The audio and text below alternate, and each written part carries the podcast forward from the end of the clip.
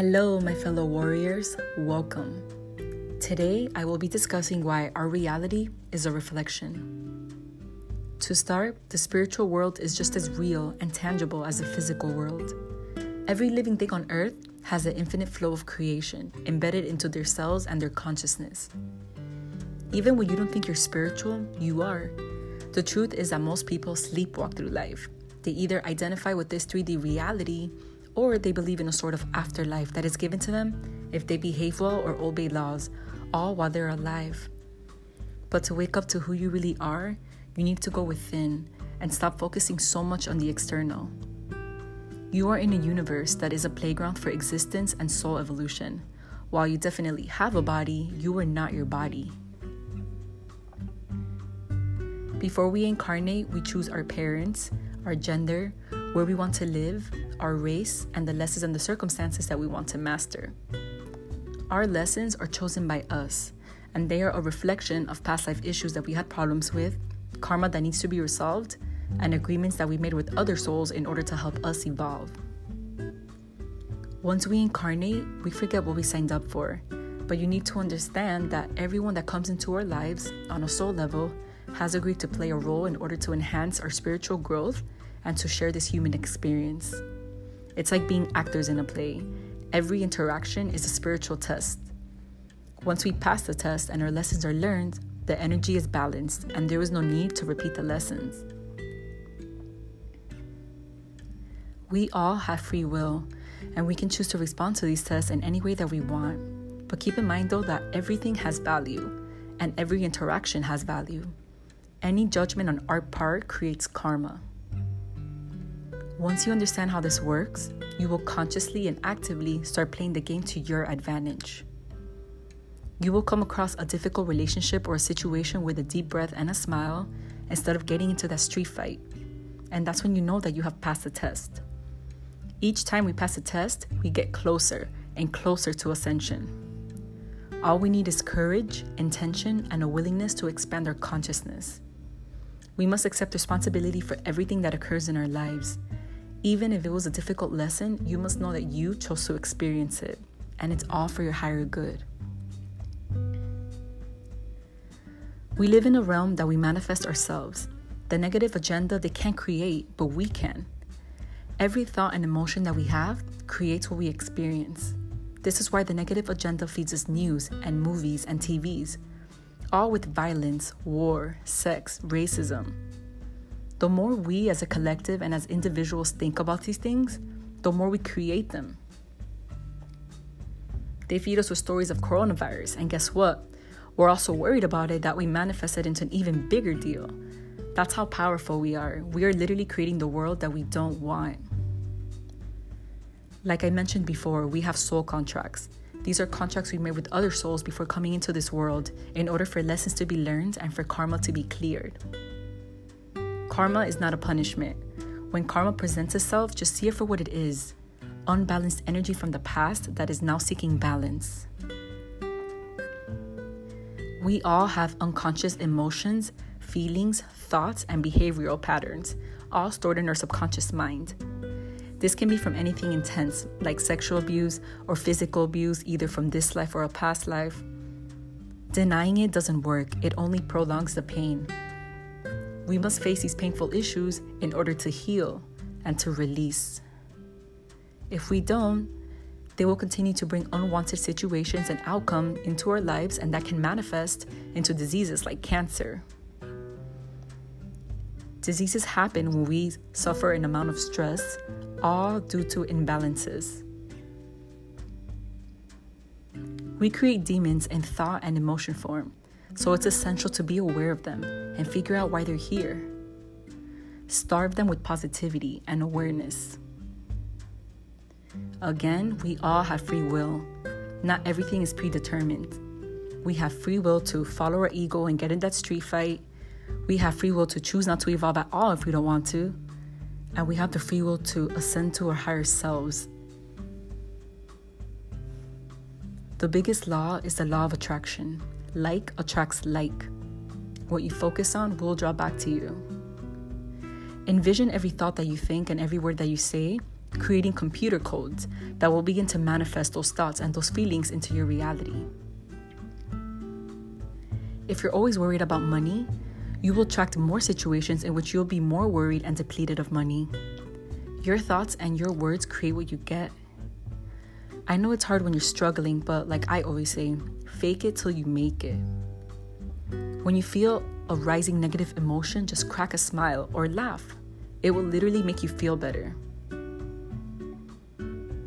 Also, start getting in the habit of repeating positive mantras and affirmations daily.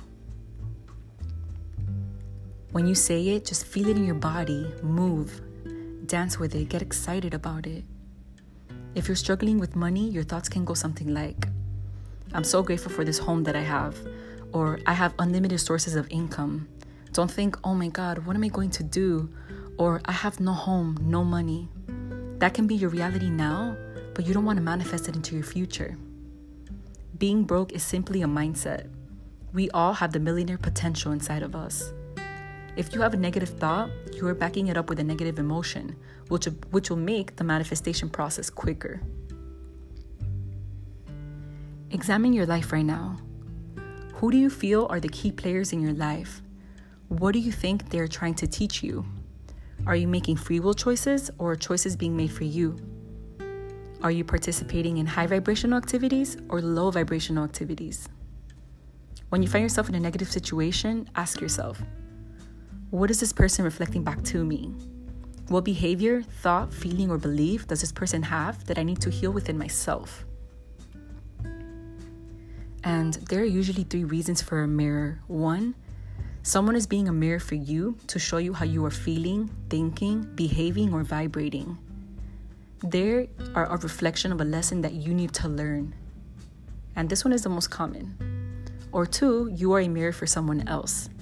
You have chosen to be someone that they can act out against just so they can see the pain that they have inflicted on you. If that person sees your suffering, they will be less likely to repeat the behavior and therefore it will clear their karma. Or three, if you have done a lot of work on yourself, another one can reflect your progress. So people will reflect back to you lessons that you have recently moved through, and they're seeking assistance from you to help shed light so that they can move forward without having to repeat the lesson over and over. Therefore, you're like a lighthouse, just lighting the way for others. Once you carry knowledge, you will light the candles for others. Don't get hung up on mirror situations regarding what he said, she said, they did. Focus on how it made you feel and how you wanted to react. This is about the feeling needing to be transformed and healed. If there is no feeling or reaction, there is nothing you need to transform. Always look for the emotion. You are the creator of your life, and you must accept responsibility for it. If you are in denial of all the crappy stuff in your life, you're rejecting the fact that you are a creator being, and you have chosen to be powerless. The universe presents us a mirror so that we can see ourselves in others and change what we need to work on. For instance, a child will say that he can't communicate with his parents because they live in their own ignorant lives. And the parents will say that they can't communicate with their child because he lives in his own world and they can't relate. Both of these complaints are true. Another example is constantly attracting people who betray you just because you haven't dealt with parental abandonment issues from your past. Or not being able to find a stable relationship because you still carry trust issues from your past relationship. What you are seeing is a manifestation of your belief that you can trust anyone with your feelings. If we see something in someone else that we don't like, and it has triggered an emotional response from us, then that is an alarm to pay attention to it. I have a friend who's single, and every time she starts talking to a guy, they end up getting with their ex girlfriends. She calls herself the good luck Chuck, because her relationships just never work out. By her believing in that, she's attracting that.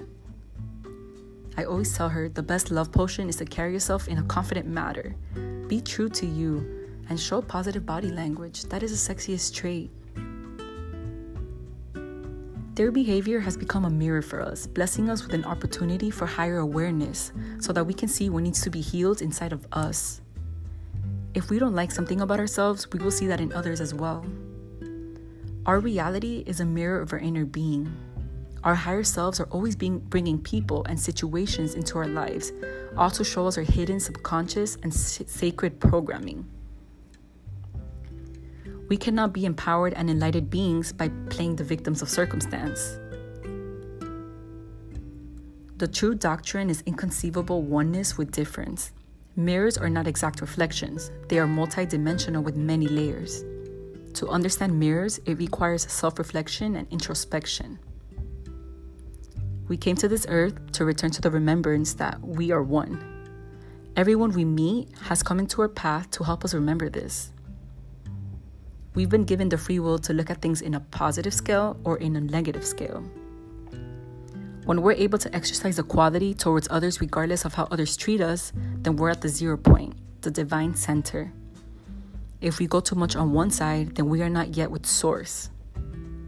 When we hate something, it just means that we haven't reached a point of neutrality or total acceptance of it. It's important to see the bigger picture.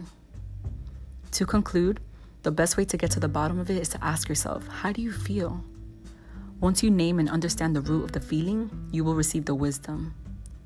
Once you put loyalty to this form of thinking, the old problematic you will shed from your reality.